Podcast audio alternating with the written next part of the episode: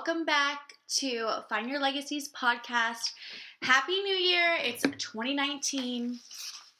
I'm freaking out about it.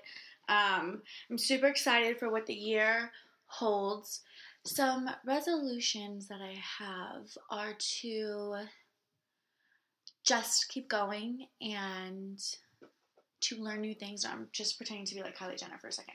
No, I really think that um, I'm going to try my hardest to reach my full potential, and I have personal goals that will um, lead me there.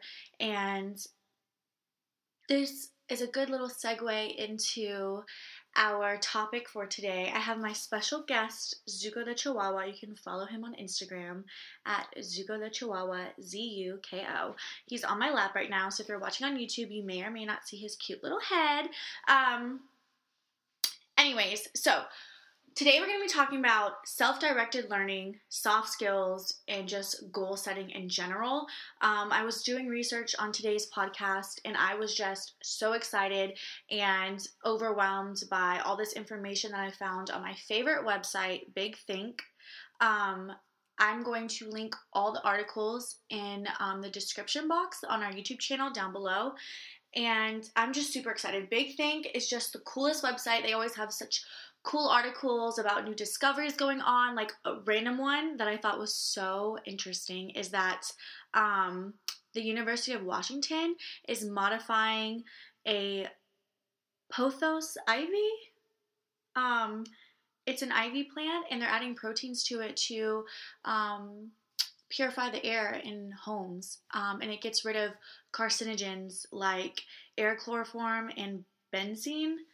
So, um, yeah, I thought um, houseplants already did that, which is why I have like 20 in my home. But apparently, apparently it's like not that great at modifying the air or purifying the air, but whatever.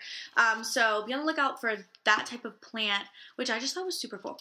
So I started my spiral down um, on soft skills, and I landed on this book that I really think everyone, including myself, should read. Let's all do it together in 2019. It's Growth versus Fixed Mindsets, and it's by Carol Dweck, D W E C K. And it's basically shifting um, how you achieve your goals.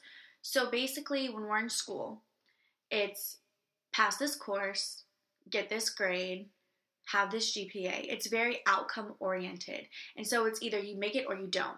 And that's a fixed mindset. And we can really crumble on our own expectations when we have a fixed mindset like that. It's looking at tasks as opportunities to fail. So I either pass this test or I don't. And a growth mindset is looking at tasks as opportunities to challenge us. And so um, it's embracing that some tasks are harder than others. You know, um, studying for a biochem final that's cumulative, I'm sure is you could look at it as a task of passing or failing. You're either smart or you're not. Or you can look at it as I'm going to develop my soft skills. I'm going to have time management. I'm going to have um, you know, I'm going to control my anxiety. I'm going to talk to my professor. I'm going to do all these things um, to make sure I study well. These, it's looking at this opportunity of passing as a challenge and what you can learn from it, and how pre- how preparing to pass this exam can now lead you into, you know, strategic techniques to pass other exams. It's learning um, and trusting and enjoying the process. Trust the process. Um, so um, it's it's it builds resilience and it allows students to thrive. So when we have in our schools and in our classrooms a growth mindset versus a fixed mindset, we're teaching children to be resilient. And when they don't give up when things are hard and they never quit and they, you know, are flexible and improvise, adapt, overcome. Conor um, McGregor says that. So, yeah, it's just embracing challenges as they come and having the confidence to know that you will figure it out. And so, what's really great about that is you're focusing on how you feel about your learning and not how others feel about you. So you're taking that shift of I'm a failure because I didn't pass and everyone's going to know that as I feel good about what I did and I learned this through this process. And so that kind of leads me into this really interesting video that I found. And it says that 60% of everyone, like not women or people in this age group, it's just everyone, the whole human population, um, suffers from shyness or social anxiety. And there's a really cool um, active listening and active listening is a part of communication. And communication is going to be one of the major soft skills that I want to focus on later in this podcast. But for right now, um, active listening is a give and take, and you're asking probing questions that are following up from what a person said to you. So you can either take a, a response or you can turn it into a question and give it to the other person to respond back. So say that um, someone's talking to you like, "Hey, what did you go for New Year's?" So I went to New Orleans. So someone can say, um, you know, "Oh, I went to New Orleans," and I could say, "Oh, I went to New Orleans too. Like I had so much fun." That's taking that conversation and now we've stopped. We're not engaging in anything. And I I can then say, you know, what was your favorite part of your trip? And now I have turned the conversation back to that person. So it's really caring about what the other person's experiences are and letting them know that you value the conversation that you're having with them. And that can really help ease some social anxiety because you're building that confidence and experience. And one of the best ways to combat some anxieties are to experience what you're afraid of and realize there's really nothing to be afraid of. And I think that's a really great example of how um, you can achieve that with social anxiety. But the author came up with this really cool, it's called a metaf- metaphoric two step technique. And so it's a hypnosis technique. And he works with this, his, or I guess his friend is this guy that does hip, um, what is it? It's like hypnotherapy for Fortune 500 companies. So this this part of this video just showed me how important it is to have like these these powerful mindsets. So he's working with leaders of Fortune 500 companies with how they see anxieties within their leadership skills and how they overcome those anxieties so they can be the best leader at their company. That's how crazy your mindset is and how important soft skills are because it's all about how how you lead. And if if people at Fortune 500 companies, it makes me feel a little bit better because I'm like, okay, they have these same issues, but they're doing something about it and they're solving those problems. And that's where we separate, you know, leaders and entrepreneurs and all these people. They're they're looking at their anxieties as a growth opportunity and not as a fixed mindset and keeping themselves in this box that that they've put themselves in. Um, oh my god, my chihuahua is falling. Come back up. Okay, so one is to think of a social situation that really just gives you anxiety. So um, I'm not sure this is really a social situation that gives me anxiety, but I think it's a good example for the sake of this um, two step metaphoric two step technique. Um, so I have our first Find Your Legacy board meeting in a couple of weeks, and I'm so excited. But I could I could say you know maybe this social situation is really um, giving me some anxiety because I'm going to be looking at people who are very experienced in, you know, college and high schools, and um, I'm just a girl with an idea, and I'm just trying to bring people together and get them to work on my mission. And so, next, you articulate like your worst case scenario. So, oh my god, I'm getting nervous. my worst case scenario would be that I go up there, I'm unprepared. They're asking me questions that I don't know the answers to. I freeze, I'm talking too fast, I'm just freaking out, and they're gonna see me as um, not someone that should be leading this nonprofit because I'm just a hot mess. So I've named my my undesired state of being is what he called it. And this allows me to be self aware. So I've named my worst fear. So in that moment, when I'm giving my presentation to my board members, and I'm like, I can feel myself forgetting what I've practiced presenting, and I'm like, okay, I'm spiraling. Here is the moment where I am being undesired like this is not where I want to be. Like I'm starting to spiral, I'm losing my confidence, I'm freaking out, and I can say, "Hey, this is exactly what we thought was going to happen, but we also have control over the situation." And so the third part is to articulate what you want to happen, your best case scenario. And my best case scenario would be you know, these people leave believing in me and believing in our mission and knowing that I can handle to carry our mission forward. And it says to to tell yourself three ways you would like to feel about what you're experiencing in this social in this social situation. So my three things are going to be one, I've articulated myself well. Two, um, I feel good about how I presented things. Um, and three, that I really feel the energy in the room is one of empowerment, where we're all going to fuel our brains together and come up with awesome ideas to really help find your legacy go forward. And so now I've I can focus on my best and therefore have my feelings be more calm, be more in control. And then now I'm acting in a way that reflects that.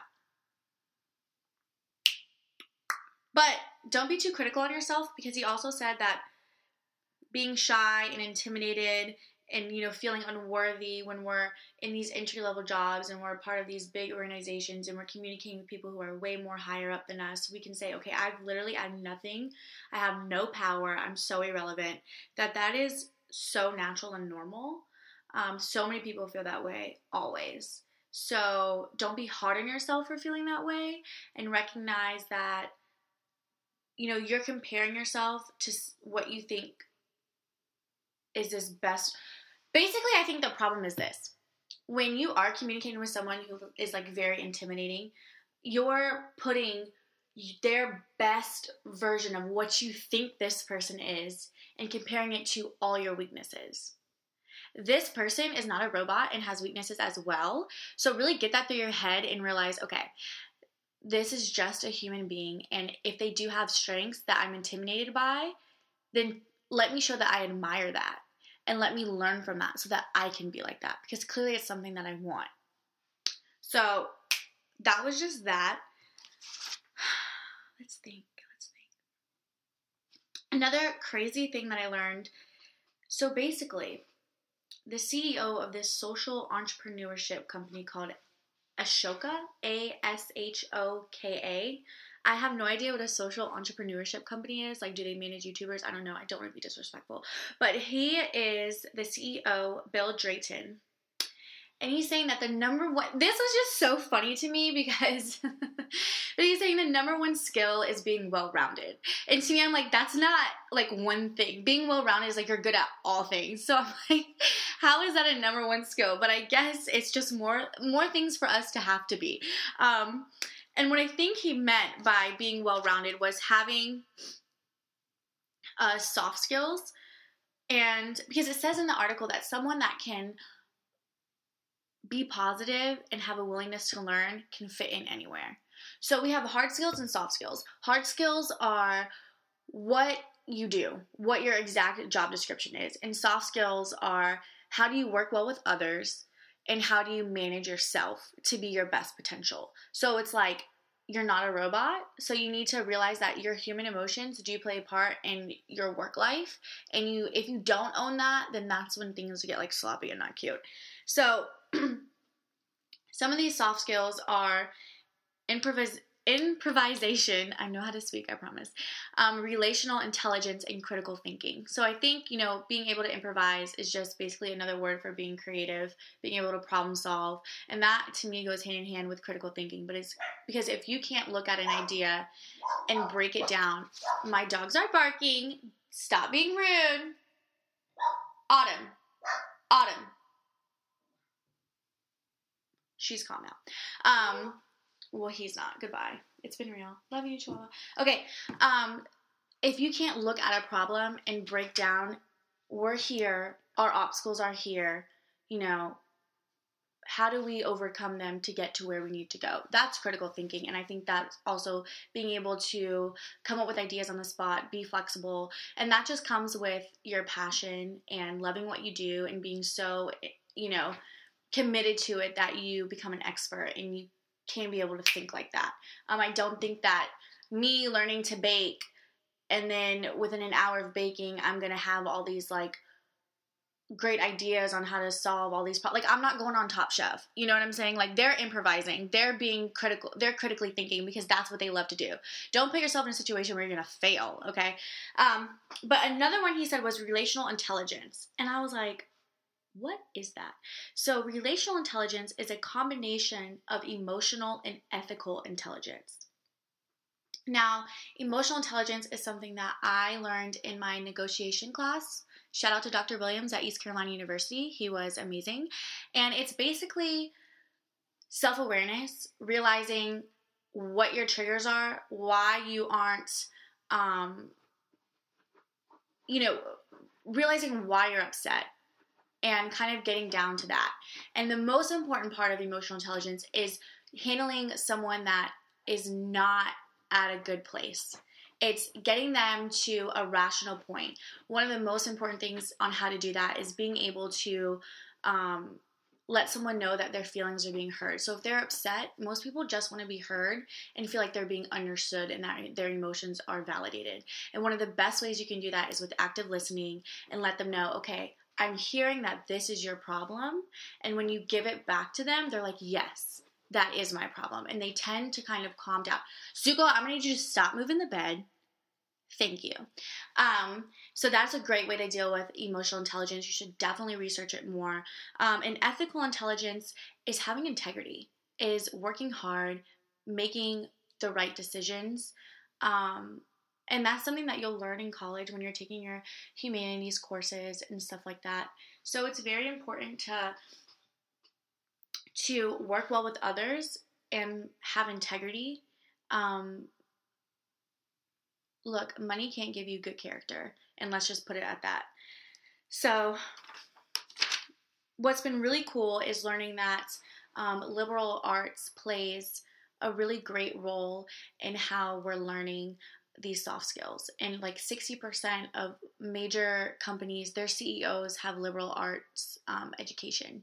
So, learning to deal with people is really important and learning to lead people and understanding you know your talent that's pushing your your company's profit that's you know executing what you've what we're building here's a company i'm the ceo i'm running it i've got to care about my people because if i don't care about my people they're not going to perform their best and then our profits are going to go down so it's really about empowering your employees and making the right decisions that benefit them and just having integrity and being a good leader. And that's just something that comes from the heart.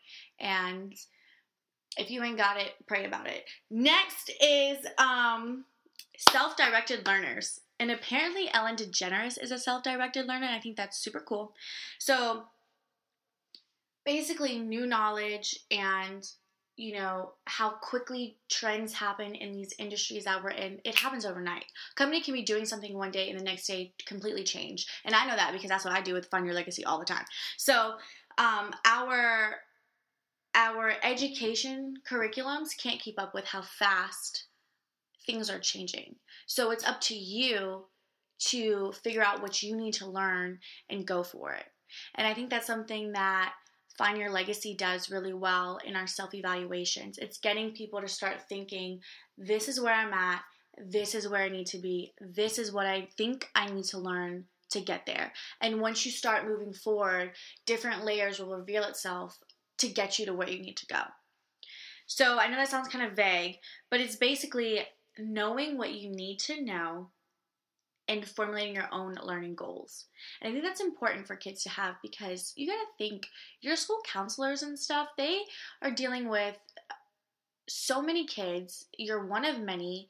You know, they're to me, my personal opinion, they're just overstretched. like So you being able to figure out what you need and you can go into this 15 minute meeting that you have with your counselor and say, This is what I need from you. I don't need you to figure it out. I need you to hook me up. You know, you're good. So let me check this really quick.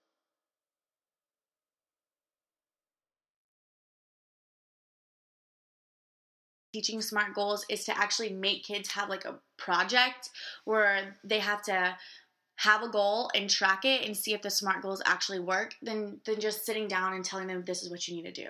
And that's engagement learning. Um, so smart goals literally are everything. So if i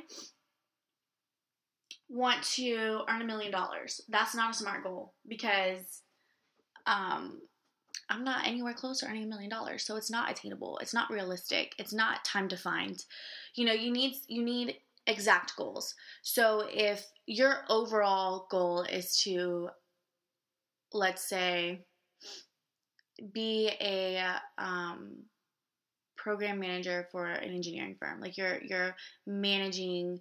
I don't even know if that's a specific role in engineering, but let's just go with it. You're you're you're a manager in an engineering IT firm. Okay, that's your, your goal. You're like, that's what I want to do. But you're in 10th grade. So what you're going to do for your SMART goals is you need to start thinking, how am I going to get there? Well, I'm going to get a degree in engineering. Okay, well, how am I going to get a degree in engineering? What are my grades like now? What school do I want to go to? Okay, so I've decided that I'm going to go to NC State because it's a great school for engineering. It's what they're known for. And then I'm going to have two other schools that I'll apply to. So I'm going to apply to um, UNC Charlotte and um, Appalachian State. I think that's a school. um, anyways, um, so I'm gonna look at those schools. I'm gonna look at the requirements for what their you know average student that's accepted into these programs, what their stats are. And I'm like, okay, well, so no, I need a 4.0 GPA and I need these scores okay, so I need these type of classes, um, these like engineering specific classes that I can now take in high school. Maybe I should take a community college class instead. So now I'm starting to break down this big goal into smaller goals. So now it's okay, well, I need to be able to get this grade on this math class this year to be able to get into you know my 11th grade math like calculus or something like that that's going to look really good on my admissions so now what I'm doing is I'm now saying I have a very specific goal. I need to be able to get into calculus. So I'm going to do which that sounds very that sounds like a very fixed mindset, but let's just ignore what I said earlier for the sake of this analogy. Thank you. Um, so I'm really getting into I'm totally blinking. What am I talking about? Oh, I really I really need to like get into this class. So I'm going to, you know, study for an hour a night after dinner. Um, I'm going to eat my dinner and I'm going to go upstairs and I'm going to study for an hour. And um, I'm going to practice. How I'm going to study is I'm going to practice um, five critical thinking word problems in my textbooks at the end of each class lesson. So each day I'm learning something new in class. I'm going to go home. I'm going to study for an hour by practicing, you know, three to five questions in the back of that chapter. In addition to my homework. Um, and that's kind of how you would set that. So then now that's going to reflect on your learning because you're going to grow and you're going to expand. So now you got into calculus. What's your next step? What's your next step? What's your next step? And if you keep doing that, keep having very specific goals that lead to another goal, that lead to another goal, that lead to another goal, you'll one find a lot of satisfaction and and confidence in fulfilling your goals and that you worked hard for them. That's going to build really good character. And then you're growing. Each time you're expanding, each time you're getting better, each time your goal is higher. So think of Mount Everest. When someone climbs Mount Everest, they don't just start at the top. They don't start at the bottom and they're at the top they go to summits, they go to peaks, they do all these like they stop here, they prep for it. You know, they're not climbing, it's not a straight shot. They've got daily markers and they each one builds off of each other and then eventually they get to the top. That's how you need to plan your goals.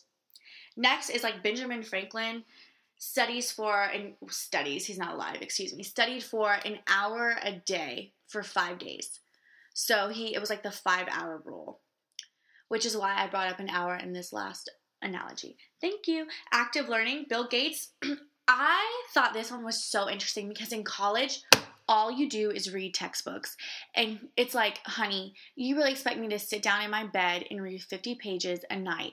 And that's when I was like, I really need to do what I love because I cannot be reading about things that are so dry. And basically, it's to take notes in the margin of your book and that's what bill gates does and it allows him to have like an engaging conversation with the author that's the phrase that they use um, it, it's getting him to respond to what he's reading and it's being able to you know retain that information because it's more engaging. So i think that's a really good way to um you know you're not changing this whole curriculum like you're going to read books in college if your professor tells you to. But it's making it a more engaging environment for you personally so I think that's cool. And I, you know, it's not so, because I always feel like I remember things more when I write them down. It just sucks because it takes a little bit longer.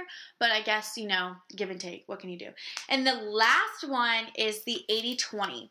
So 20% of your actions will lead to like 80% of your success. So you need to be able to figure out the 20% of actions that will lead you the most gains. I don't know how you're going to do that. I don't have an analogy for you, but I think that that's a good engagement practice that you can do is to go home and figure out your own personal 80 20 rule. Um, because I ain't going to tell you to cut corners because to me that's what that sounds like.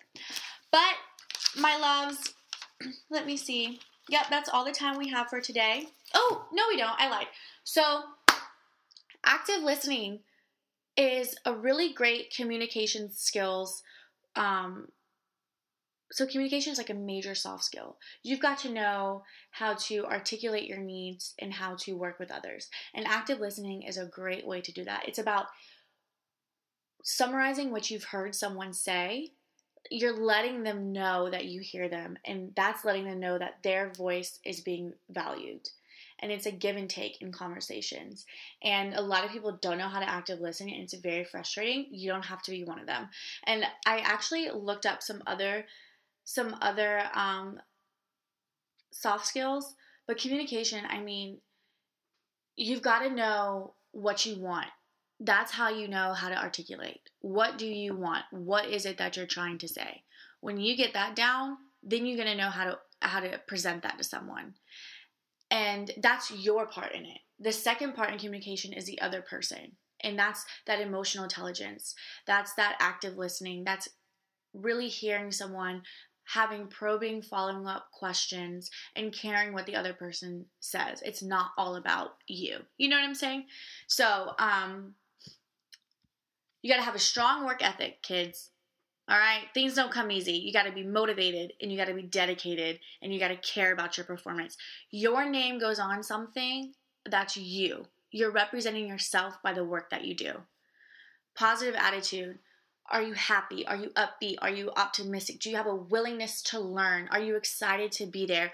I not to toot my own horn, beep beep, but I had in all my letters of recommendations from my college professors that I was, um, I had a really good willingness to learn, and I was really positive.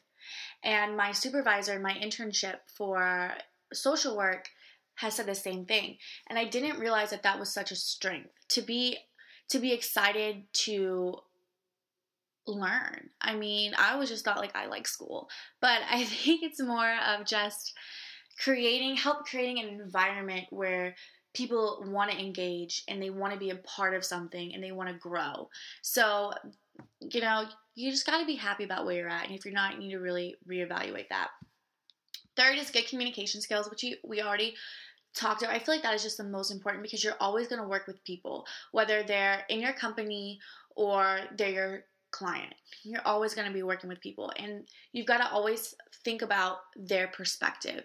You got to think about what is it that they gain? What are their expectations of this experience? When you really take your perspective and shift it to someone else, you really grow and you really realize how to get the most out of a situation, how to get the most out of a client experience to have them engaged and want them to come back or recommend your company to, you know, other people and how you build clientele or working with other people. People are going to want to promote you more if you're good at working with other people and communicating with them and problem solving with them because you have the ability to take on bigger challenges. So, definitely, and, and this is going to be in your group presentations in college. Do not underestimate that experience. Write down everything you hate about that experience and why, and pray to God you never work with people that don't care.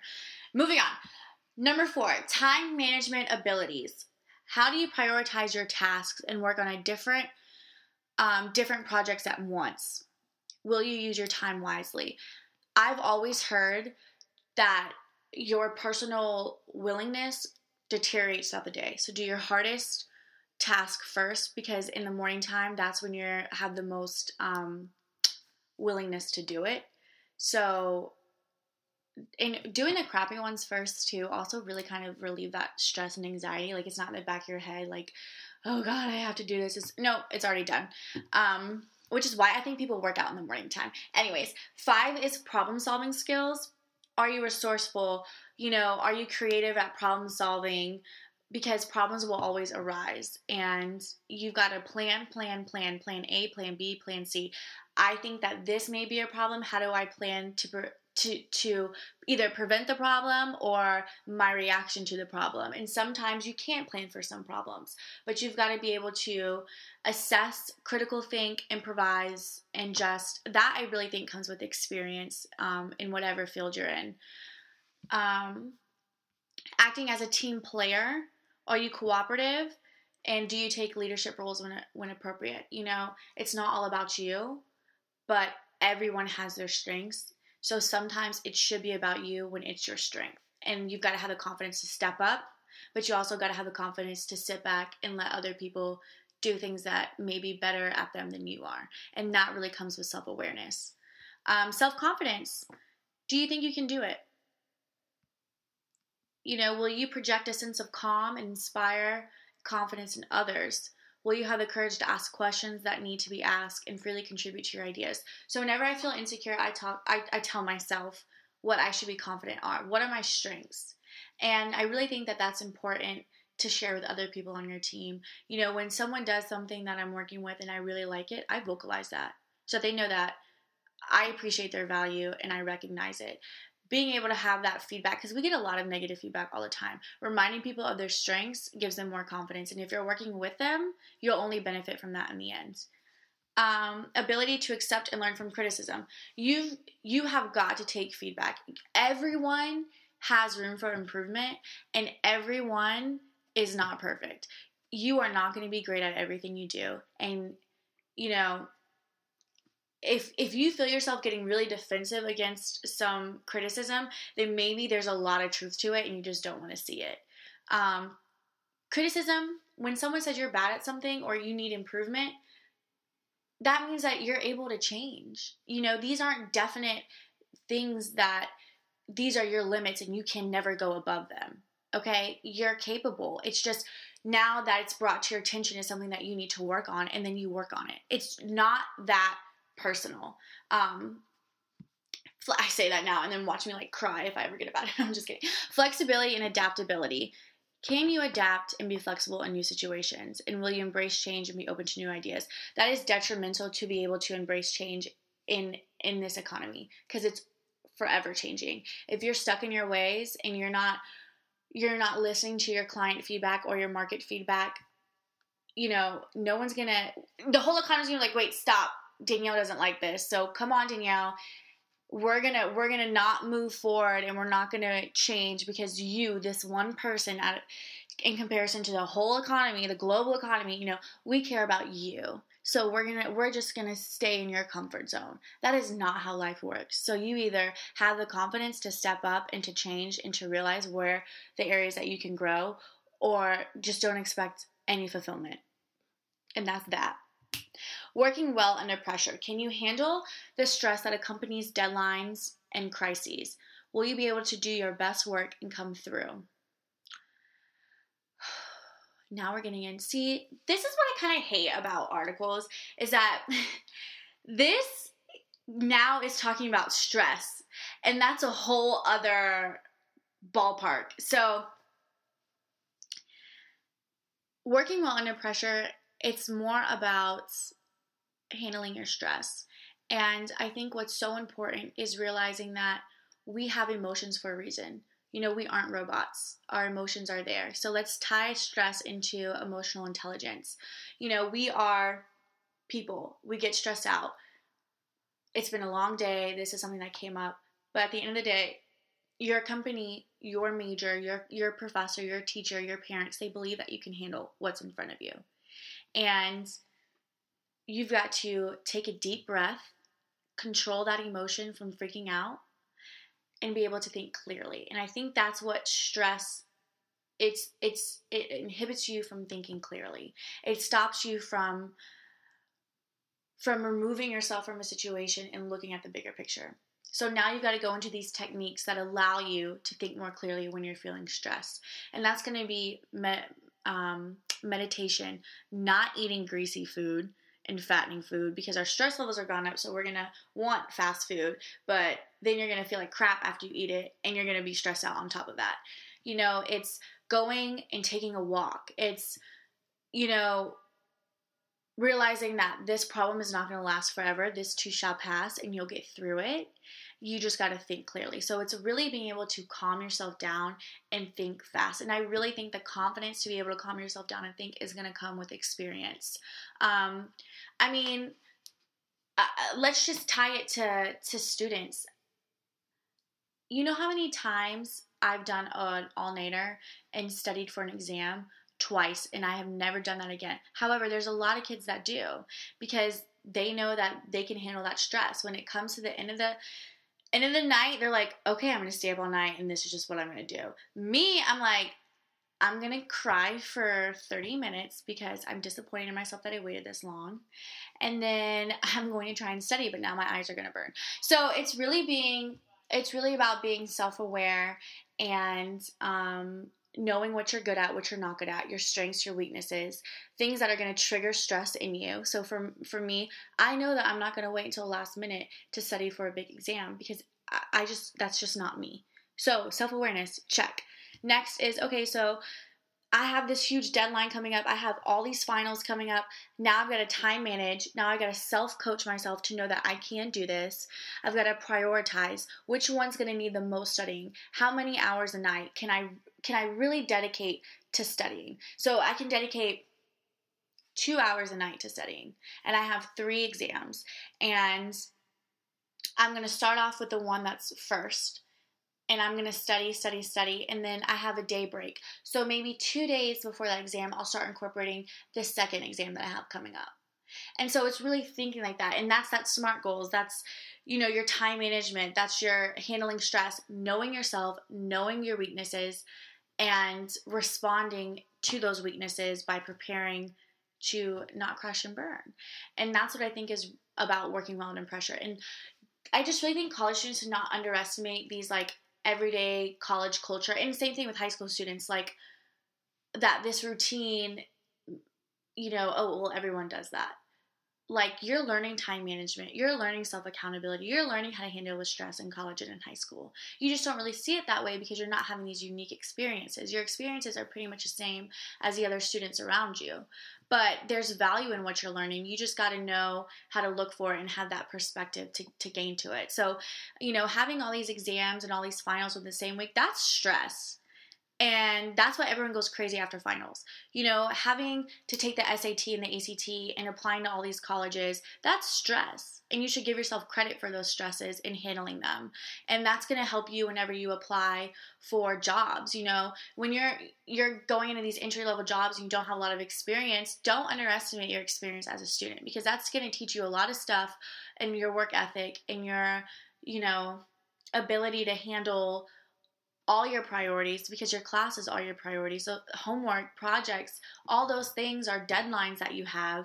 Your project managing those deadlines because you're in control.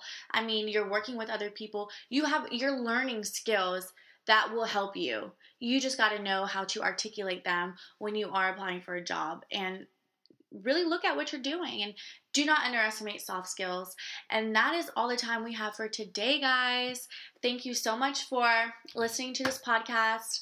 And I'm so excited for 2019. I hope you all have a great new year. And I also saw LeBron play um, against the Lakers, and he was great. And I just wanted to share that. Okay, bye, guys.